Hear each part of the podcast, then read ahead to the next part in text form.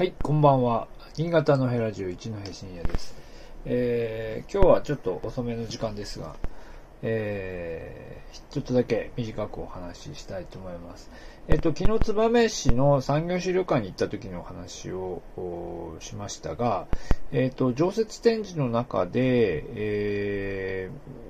ー、以前に見たものをですね、もう一回こう見たっていう話、ちょっとしたと思うんですけど、まあその後、それについてのちょっとやりとりを、あの、SNS でやってるうちに、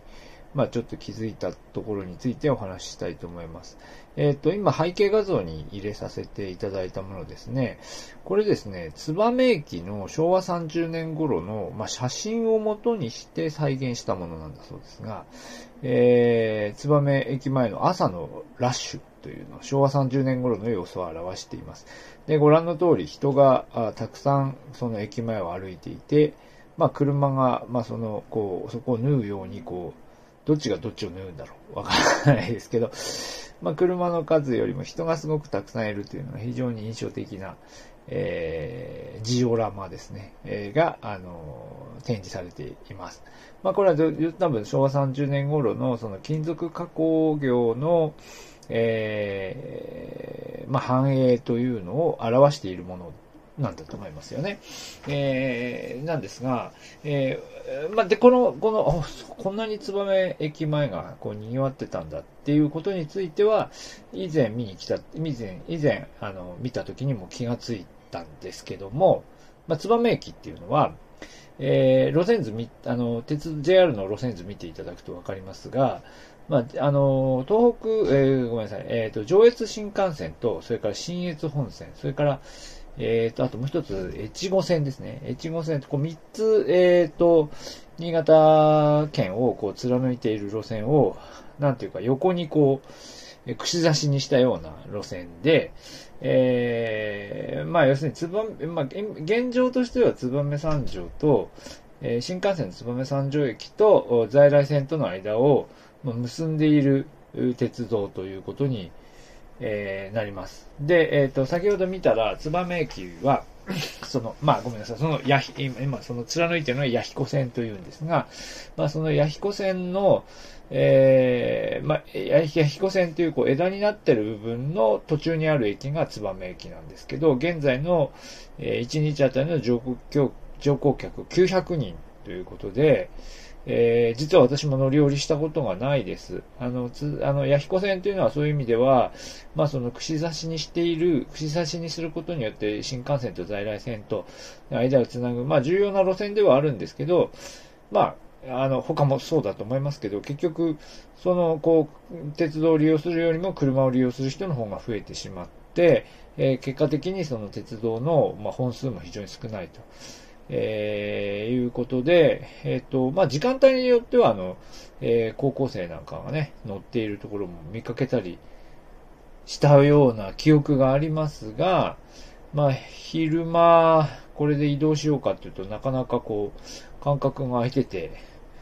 えー、あんまりまあ、私自身はまあそこに住んでるわけではないんですけど、あんまり乗ることがない駅ですよね。あ路線であり、えー、で、燕駅も、まあ、そんなに乗らないと。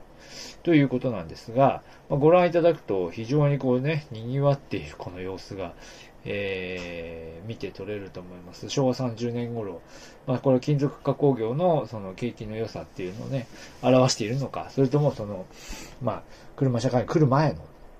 えー、燕駅前の様子を表していると見るべきなのか、その両方かと。いうところかと思います。で、これ、あの、この風景をツバメがよいと。いうふうに言っていたと。これも実は気づいてなかったんですけど、で、ちょっと帰ってきてからツバメがよいというところについて、えー、調べてみたら、このツバメがよいという、つまりツバメ駅前にこういうものがこう広がっていった時期にですね、えー、ツバメ駅前に飲食店街が広がっていって、で、その時に、えー、あの、釜飯っていうのがですね、えー、何店舗かこう、できていったんでしょうね。で、結果、その釜飯屋さんっていうのは、まあ、その、ツバメの観光協会のご説明では、えー、普段は あの、あれですね、背脂ラーメン。職人の皆さん、背脂ラーメンを食べて、まあちょっと何か一段落した時にみんなで会社のみんなで食べ、取って食べたりするのが、ちょっと贅沢な味というのが釜飯というようなものだったと。まあそういうことのようですよね。えー、まあそんな説明が書いてありました。で、えー、まあなので、えー、ですけども、実はその釜飯が、あの、そういうふうに名物だっていうことは私ずっと知りませんで、さこの間、えー、今日、今日調べて、あ、そうだったと。まあ前に聞いたことがあったのかもしれませんが、実は知りませんでした。で、えー、で、最近、こう、あの、さっき教えていただいたんですが、最近あの、燕市の観光協会の方も、この釜飯マップになるものを作ってですね、えー、で、結果、まあその釜飯というのが、燕市の名物と、えー、いうふうにこうなるように今こう、うんえ、しているということなんですよね。えー、ということなんですが、まあだからど、どっち、その、そのマップを作ったから名物になったのか、もともと名物だったのかっていう、ここ、まあ微妙なところで、まあおそらく、おそらく、まあ街の人にとっては、あの、定番の食べ物にはなっていたんだと思いますが、まあ外の人が来てね、えー、つばめといえば、その、背脂ラーメンと言っているところに比べると、そんなに釜飯っていう認知はなかったと思うんですが、まあこれから釜飯というのも、こう、押していこうと。まあそういうことなのかもしれませんね。えー、というわけで、今日は釜飯、えー、釜飯っていうか、ツバメ、ツバメの、えー、昭和30年代の賑わいという話と、その頃に、えー、成長してきた、その、釜飯文化 というのと、その今の、その釜飯の、えー、何ですか、ママップの話というところを、ちょっとお話ししてみました。はい。今夜もお付き合い、お付き合いいただきありがとうございました。